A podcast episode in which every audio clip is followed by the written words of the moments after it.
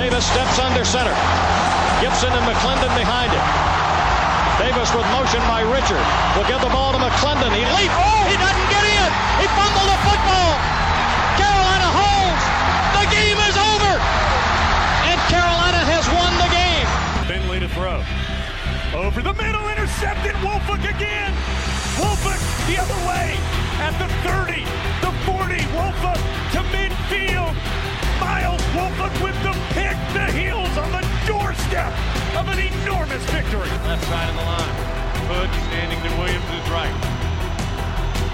Williams going to throw. One-on-one. Davis has it. Touchdown. Carolina wins. Carolina is the Coastal Division champion. Bernard fields it at the twenty-six. Heading to the far side. Gio at the thirty-five. Gio, he's at the fifty. No, he's not. Yes, he is. Gio is going to take it for a touchdown. Are you kidding me? Connor Barth for the possible win. Snap. Spot. Kick away. High enough. Long enough. It's good.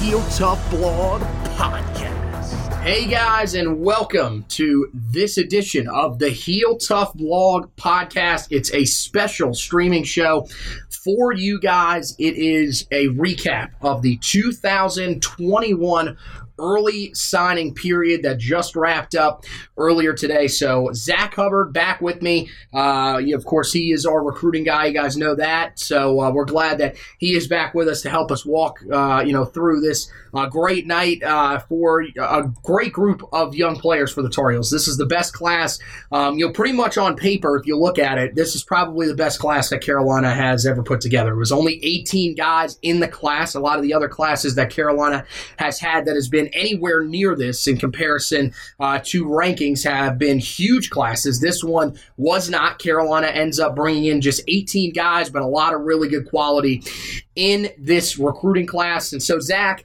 uh, you know, uh, this is definitely something that I think a lot of people uh, are very excited about on the Tar Heel front, and not only just the Tar Heel front, but the national front as well. There are a lot of people that, you know, are talking about this class for Carolina. They're a team that, you know, made, you know, some pretty decent headlines on the twenty-four seven show. They talked a lot about them on the E S P N recruiting show, and that's a position that Carolina's never really been in. They've been a team that's been mentioned before as, you know, having top twenty-five classes, but this is just a whole new level for Carolina, and I think uh, fans can definitely get used to it.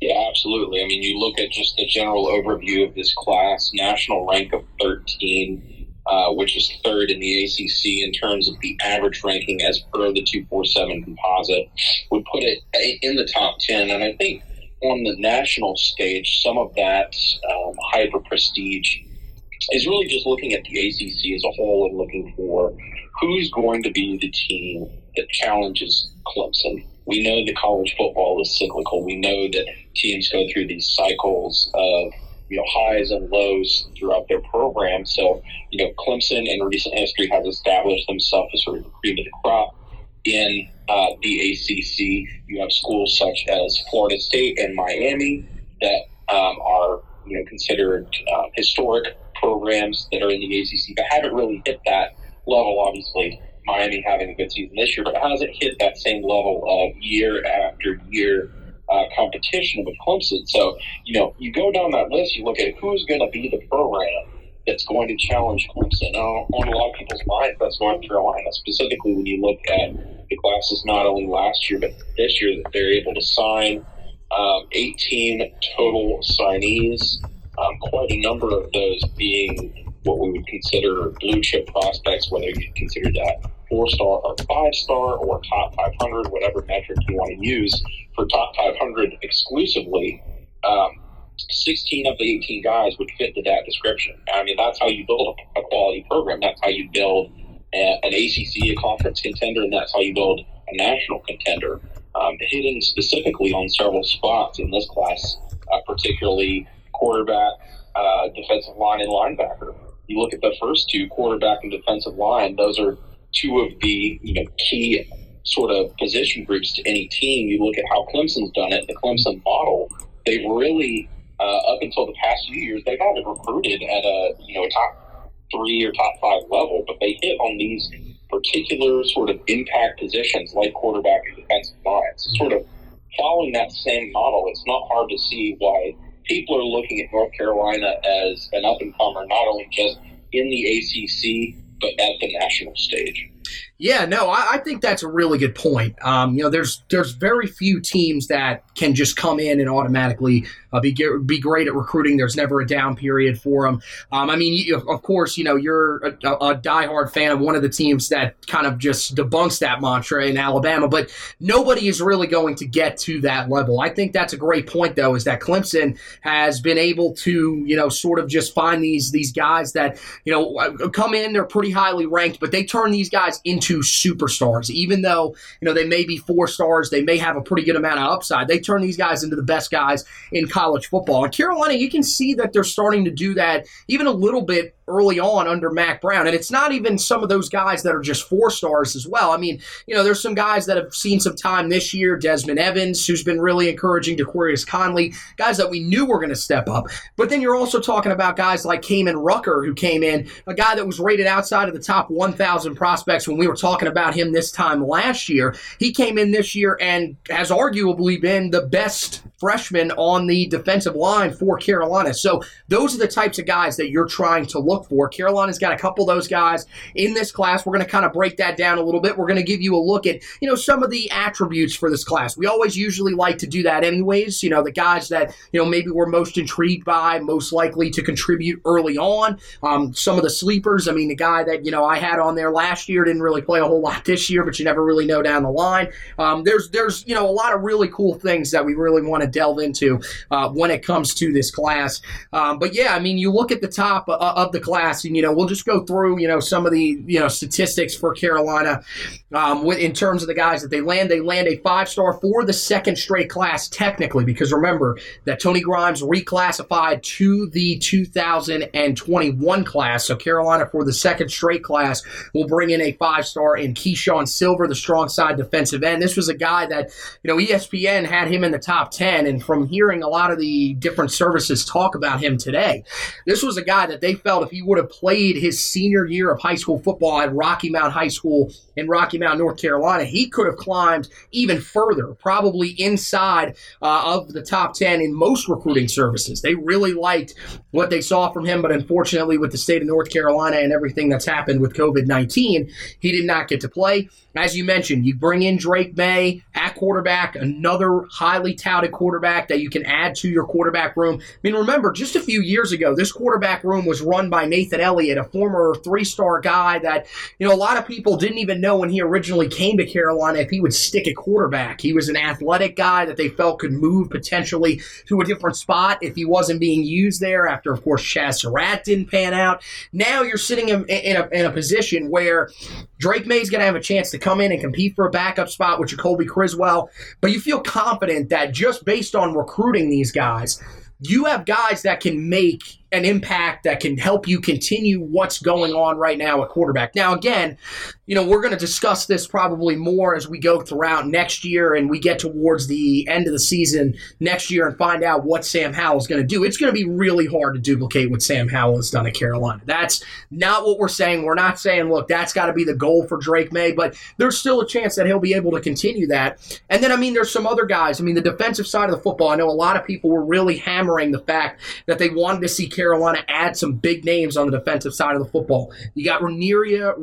Dilworth at outside linebacker. He's a guy that slipped into the top one hundred rankings on, you know, the twenty-four seven composite rankings. Um, he's just an athletic guy uh, that, that can cover so much space, whether it's in run defense or in terms of getting out in coverage. You got Power Echols, uh, probably the smartest player in this entire class in terms of a guy that just doesn't get out of position a lot, but he's such a great athlete, can close space really quick, and really makes you pay at the point of attack that he's going to be a problem at the next level. Javari Ritzie, another guy Uh, inside of the top one fifty, a guy that's drawn comparisons to Jeffrey Simmons, who's a current defensive tackle for the Tennessee Titans. People that are a little more into college football re- may remember him from Mississippi State as well. Um, and that really excites me. If you, I mean, Jeffrey Simmons was one of my favorite prospects coming out when he got drafted a few years ago. And when I turned on the film for Ritzie, I thought, you know, this is this is not a wild comparison. This makes a lot of sense. Those are the types of things that should excite people. And then even on the offensive side, Gavin Blackwell at wide receiver, J J. Jones at wide receiver as well, and Kobe Paceauer, a great trio there. One that That kind of so looks similar and can replace what you're losing in De'Ami Brown, uh, as well as Daz Newsome and eventually Bo Corrales after next year, because we, of course, know that Bo is coming back. You got Kamaru Edmonds, who could compete for reps in a backfield that looks like it could be wide open. And then the main area where Carolina needed to address on the offensive side of the ball in this class, the offensive line once again. We saw against Notre Dame that if Carolina wants to get to the next level, they've got to bring in talent on that offensive line. You bring in four-star offensive tackle Eli Sutton. I mean, look, he's rated, you know, two fifty-four overall. I've seen him, you know, I've watched his tape. I watched a game of him. I watched another game of him later on in the year that I actually didn't scout because I, you know, had another game that was scheduled that didn't go off, but I got in late. Um, so I didn't really want to have to scramble and, you know, just pick up halfway through a game. But I love everything that I've seen from him. He's a fantastic prospect. He fits exactly what this team needs. Diego Pounds reminds me a lot of Joshua Ezeudu. All these things combined just continue to sum up how exciting this class is. We've been excited for classes before. We were excited when Mack Brown flipped Sam Howell. We were excited, you know, a couple of times during the Larry Fedora era where he found some of these gems in the rough or even landed some really big guys, like when he went into the state of South Carolina and landed Quinshon Davis. But this just feels different. This is something that we haven't felt at Carolina. And, you know, Zach, I, I think this is one of the biggest things. We've touched on it a lot so far uh, in this recruiting cycle, but Carolina did it in the home state. They took care of business at home, and that is what has allowed them to be this successful in this recruiting class.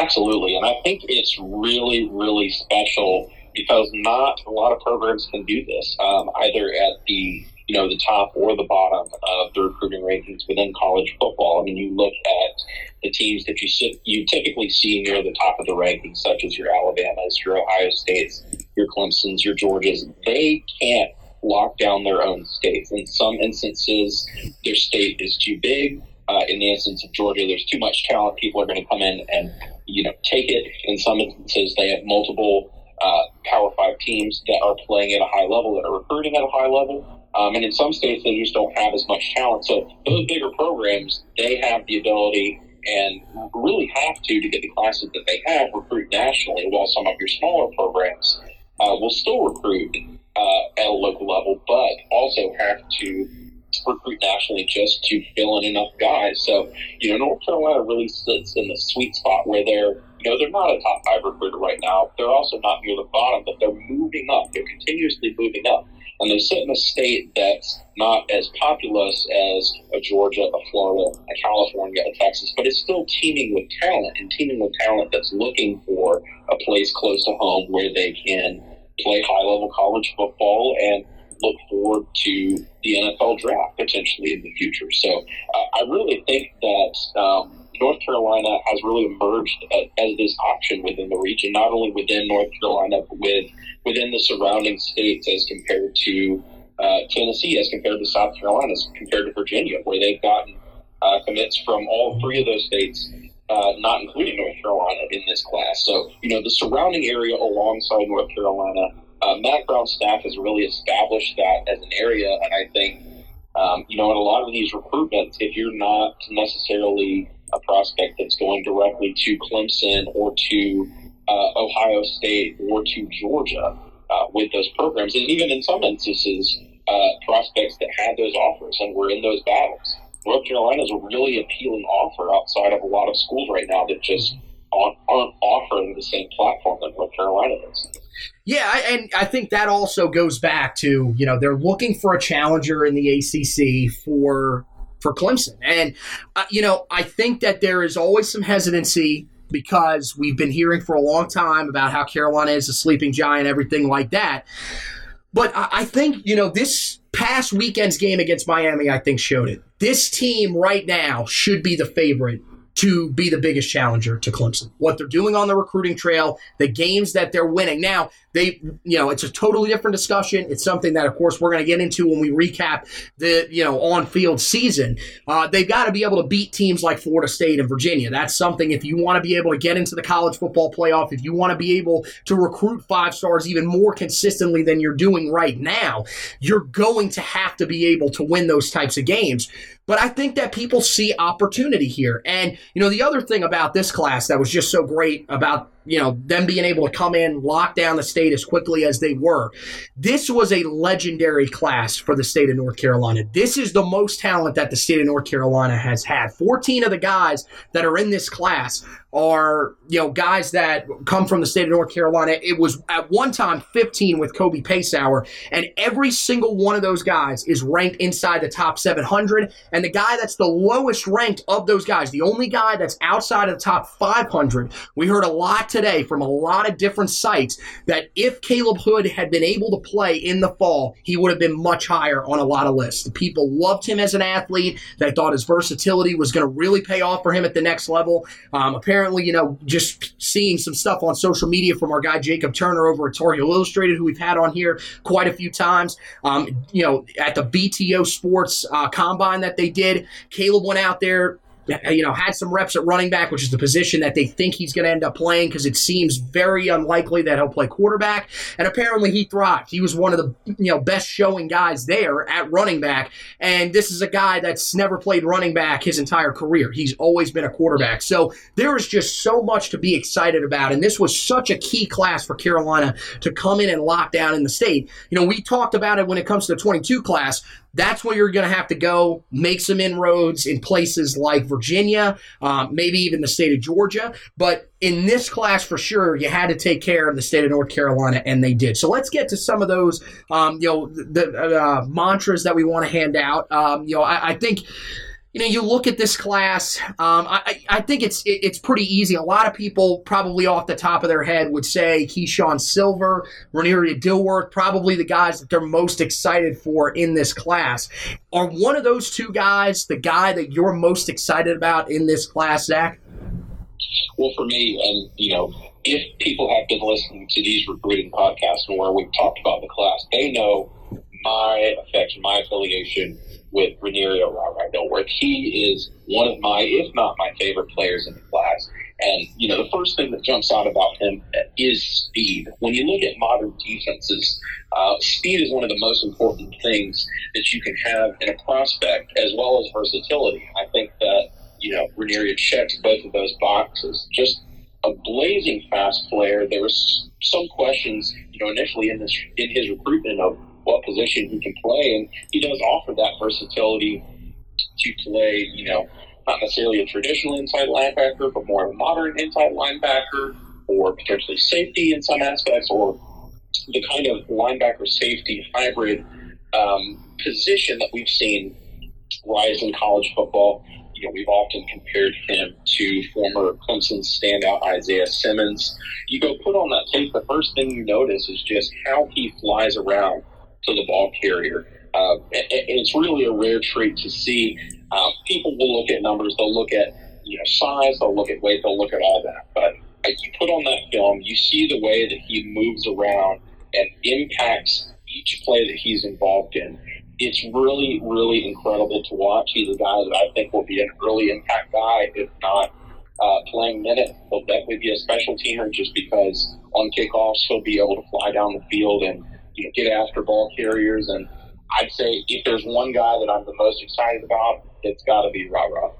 Yeah, I think that's a really good one. I, I'm going to go a little off the, uh, the the radar here for, for in terms of probably most people's favorites. But you remember that when we landed Power Echols back, uh, you know, early in the recruiting cycle, I was extremely excited about this young man. Um, I just like everything about his game. I mean, look, like I said, he's probably the smartest player in this class, and, and that's not a slight to anybody else. I think Ra-Ra Dilworth is a very smart player, knows how to, you know, keep himself in a good position and be able to cover the space that he needs to. But it's very, very rare any of the times that I've seen Power Echols play, any of the film that I've seen on him, for him to get out of position, it does. It just does not happen. He covers space so quickly. The short area quickness is amazing. And when he gets to you, he will make you pay when he tackles you. He hits you hard. He likes physicality. That's something that you want to see from your linebackers. And, uh, you know, he's just a guy that fits what Carolina wants in their inside linebackers. Now, again, he's a guy probably similar to Dilworth. He's going to have to put on some weight. We know that. That could take a little bit of time. But with the physical nature that he plays with, with how smart of a football player he is and the skill set that he possesses, I think there's a legitimate chance that you can see both him and Ra-Ra Dilworth play very significant reps for Carolina in year one. And again, I mean, you look, you know, you're going to bring back Jeremiah Gimmel. You lose Chazz Surratt, though. And, you know, there's some guys. You got Eugene Asante. You got Kadri Jackson, who a lot of people really like, including myself. But these guys are really talented as well. They're going to get in there. They're going to battle. Uh, both guys, as of right now, I think, are going to enroll early. So, yeah, Carolina's got a really good chance to have, you know, another great linebacking tandem. I thought that Chazz Surratt and Jeremiah Gimmel were great. These are two guys that are born and bred for the positions that they're going to play in this defense. So I think it's going to really work out well. You know, when you look at, you know, early impact guys, I think that, you know, we'll go outside of the guys that we've already talked about. I, you know, I agree with you. I think Ra-Ra Dilworth will have an impact as well. I think there's a chance that Power Echols does. But is there another guy maybe that you, you look at and say to yourself, this guy can come in and make an immediate impact for the Tar Heels here uh, in the two thousand twenty-one season that'll come next fall? I think there is, and it's a position that North Carolina has recruited a lot of in the past few cycles, uh, that position being the defensive line.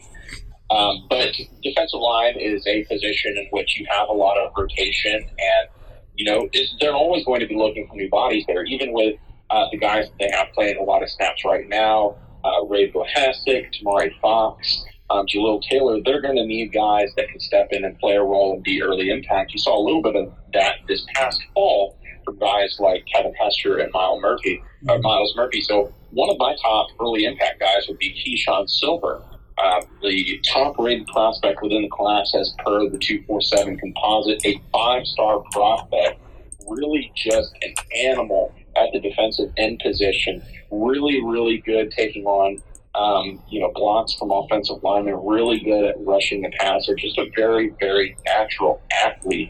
Um, and I think that's one of the things that obviously North Carolina wanted to work on and continue on this past season.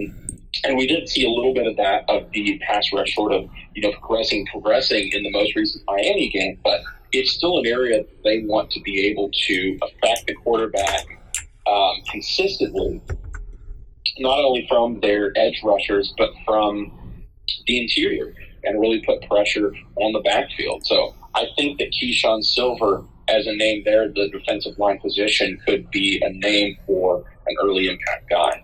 Yeah, oh, definitely. I think uh, Keyshawn's definitely got the skill set. He's got everything that you need. You love the size already on him. Um, and, and, yeah, I think uh, both him and Javari Ritzie have a chance. I'll, you know, again, go outside the box just a little bit. One of the areas that was concerning for me, and we'll get to see it again in the bowl game, and I'll be interested to see if there's any changes, is the safety position and how much guys struggle in one-on-one coverage in the middle of this Tar Heel defense this year. You know, Don Chapman was a guy that showed a lot of promise as a true freshman. This Pat, you know, this year as a sophomore, you know, he's been up and down. He's had some moments where he struggled. Same thing with Cameron Kelly once he took over the starting job after Miles Wolfolk left. So I think Dontavius Nash has a chance to come in here and compete for some early snaps and potentially make an early impact for the Tar Heels. You know, he's going to be an early enrollee. He's a guy that, you know, he is listed as a safety, but most of his time in high school he spent as an outside corner. So he's got the man-to-man coverage skills. He he was put in a lot of one-on-one situations. And at Carolina, that's going to be part of this defense with Jay Bateman. Jay Bateman's a very aggressive defensive coordinator. It's something that we've seen, you know, we saw at times in year one, but we saw even more this year. And I think we're going to continue to see it at that same level going forward because, it, you know, when you have the guys that can cover it, it works. And we saw as the year went along, once you started to get some of the younger guys in there that could cover space really well, you saw the ability of this team to really lock down, force throwaways, force, you know, coverage sacks. That's what Carolina is looking for. Dontavius Nash sort of fits what Carolina wants. So I think it'll be interesting to see him get in there in that, you know, in that safety area where, I mean, again, you, you look at some of the guys that are back there. You know, DeQuarius Conley right now is at the nickel. We thought that we would potentially see him at free safety, but it looks like they're probably pretty comfortable with leaving him at nickel. That means that you've got Cameron Roseman-Sinclair, and, and Roseman-Sinclair is a guy that can handle himself in coverage. He's an underrated cover guy. Um, you know, I think he gets a, a rap as a guy that's really more of an in-the-box, you know, a, a run-stopping safety, but he's a guy that can cover. But Dontavius Nash really fits what Carolina's looking for, so it'll be interesting to see if they can slide in.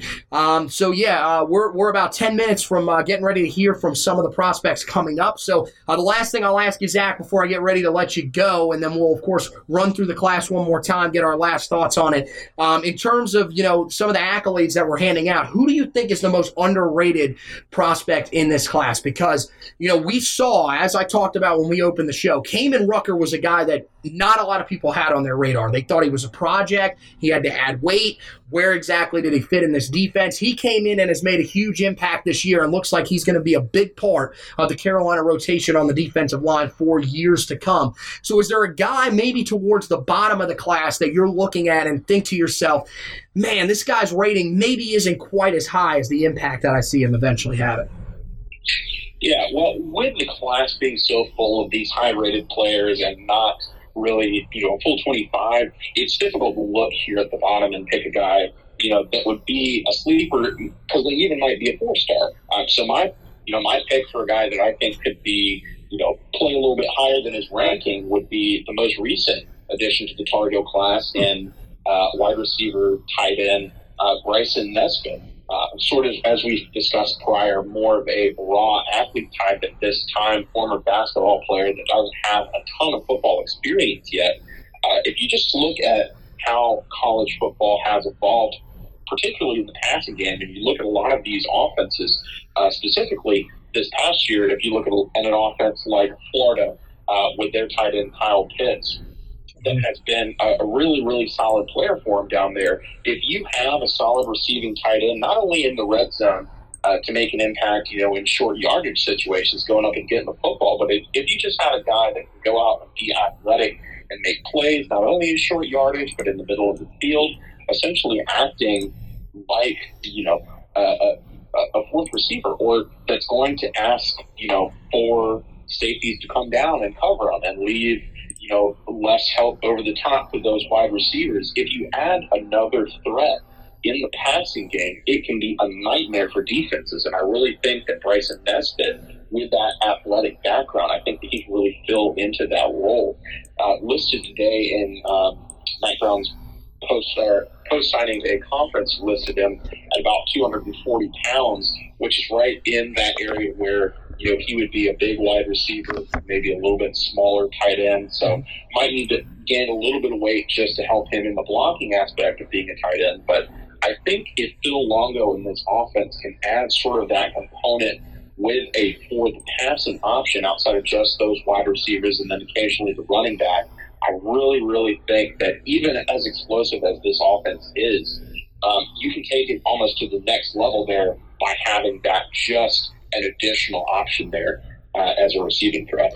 Yeah, I, I mean, we talked about it when he committed. You know, this is, you know, he's a guy that's going to help you in the red zone. Um, but again, he is very raw, and I think that that, you know, that lends very well to being an underrated prospect. I think they're, you know, again, you look at the star rating, you think to yourself, okay, you know, there's a lot here. But then when you kind of dive into him a little bit more, you learn that he's only been playing for one year. You turn on the film and you see, you know, he played for a team that, you know, was oh and eleven. You watch the film and you see he was easily easily the best player on the field for them. So, of course, he was going to get targets his way. So, you know, does he actually live up to the star rating? I think it is, is a general concern that, that is justified. But, um, yeah, I think, you know, there's a lot of things. Now, I'm interested to see, will he stay and play his senior year at South Mac in uh, in the in the spring? Will he stay there for in February, play out another year of high school football, which I think could be beneficial to him? I think, you know, either way that he goes, I don't think would hurt him. If he comes to Carolina, he's pretty much a, you know, a ball of clay. He's only had one year of football, so there's a lot of things that you could mold him into. Um, the weight thing, that doesn't really concern me. You know, Garrett Walston was a guy that came in very light as well. We thought he was going to be a guy that was going to fit as a receiving tight end. By the time he left Carolina, you, you, we knew that, you know, he's a guy that is going to help you on the edges. I mean, he's still helping you on the edges. Look, he was part of that group that helped you run for five hundred fifty-four yards the other day against Miami. So this staff, I, I'm confident that they can mold him into a guy that can help. You know, I'm going to go with Diego Pounds. I, I think you look at the, the the rating, and then you turn on the film and you say to yourself, how is this guy not at least a four-star? And, and again, he's inside the top five hundred. That's why, you know, I think top five hundred is really a pretty good look at, you know, some of the blue chip prospects, in my opinion, because there's some really good guys that are just, you know, high end three stars, just below being four stars, that I think are really good players. And Pounds falls into that. He can play any of the positions along the offensive line, really outside of center, and that's really just because he's never taken snaps there. Um, so you, you would just be concerned about, you know, his ability to snap the football, but he's got the physicality to play inside. Um, you know, he's he's a really good guy. I mean, if you watched him on film, if you just immediately put it on and took a look at him, pause the video right when you come out of the gate, you would look at him at six six, three oh six and say to yourself, okay, is this a guy that can really cover laterally and, you know, be able to take away speedier defensive ends? I mean, there are going to be some guys that could probably bother him if they keep him at offensive tackle, similar to what we saw from Joshua Ezeudu before they moved him inside to offensive guard. But this is a guy that can hold his own in pass coverage. Uh, I really like his hand placement. That's one of the big things. If you know anything about offensive line play, hand placement is key. If you can get control of that guy inside of the lapels, that's the best place to be, because then you can move that offensive, that defensive lineman, excuse me, as you want to. He does that so often on film. There's a lot of really good technical stuff. The only concern is the footwork, but there's a lot of upside with him. And as I keep saying, you know, Ezeudu is the guy that I compare him to, and Carolina needs those types of guys on these offensive line, on the offensive line, because you're always looking for that guy that can be able to fill multiple positions. You never really know when an injury is going to pop up, when you're going to have a guy that potentially transfers out of the program, and all of a sudden you need depth at a position. That's the flexibility that you get with Diego Pounds, and that's what really excites me a lot about his potential going forward. Another guy that, you know, I, I just have to mention here again, we talked about him a little bit early in the show. Caleb Hood is a guy that a lot of people have said he's outside of the top five hundred in terms of the composite rankings. If they played this season, he would not be there. He would have slid inside of the top five hundred. There were a lot of people that really liked him. Uh, Barton Simmons of twenty-four seven Sports went as far as to call him an athletic freak. So that's something you want to hear for a guy that's listed as an athlete, that's going to have to change positions when he comes to Carolina. There's a lot of things to be excited about with this class. And, uh, you know, I, I think, you know, that that pretty much, uh, you know, wrap it up here. We'll get our final thoughts really quickly on this. But Uh, you know, overall, I mean, you look at the class rankings and you got to be pleased with it. Carolina thirteenth uh, nationally in terms of the twenty-four seven Sports composite rankings, uh, third in the A C C. You go over to Rivals dot com, they have Carolina sixteenth uh, nationally, third in the A C C, and then E S P N sort of balances it out. They have Carolina seventh and second in the A C C. So there is a, you know, it, it, there's a little bit of fluctuation all over the board and when it comes to this class and where it's ranked. But to see Carolina consistently ranked inside of the top sixteen in the country with a lot of really talented guys and only a class that holds eighteen commits and likely will hold eighteen commits when we hit signing day on February, uh, you know, later on in February, um, I, I think there's a lot to take away from this and be very confident about. I, I'm assuming that's also how, how you feel, Zach, just from looking at this class, that even though it's a smaller class and Carolina's likely done, uh, there's a lot that can be built from this class and a lot of guys that are going to help you, especially on the defensive side of the football. Absolutely, and I think if you look at where the program is now and where the coaches said the program is now, uh, this Tar Heel team is talented right now, but they need more talent and they need, need more depth uh, because they want to build a roster that is a championship roster, that is a New Year's Six roster, whether that be A C C championship or national championship, a playoff team. They want to build towards the ultimate prize. And, you know, as a North Carolina fan, getting all these guys from in-state, you look at this class, it's really hard to ask for anything better, in my opinion. Yeah, I, I can't I, I can't agree more with you. What a fantastic job by the uh, by the staff in what was just an unorthodox year as well. Uh, really great job by Mack Brown and everybody that uh, contributed, and, and man, this class is coming together. A lot of guys that can have the potential to make some early impact. So we're going to take a break really quick, come back, and uh, we'll, we should have, we expect to have J J. Jones, the three-star wide receiver from the state of South Carolina. He is expected to be with us first. Uh, it's going to be an hour of just the guys in this class. We're hoping that we can get all of them on. We got some guys that are scheduled that I haven't heard back from just yet, but if not, we'll be able to filibuster a little bit to make sure that we can get as many guys on as possible. So come back with us. Stick with us for the next hour. Ton of great guys coming up. Uh, really exciting stuff, guys. Stick with us.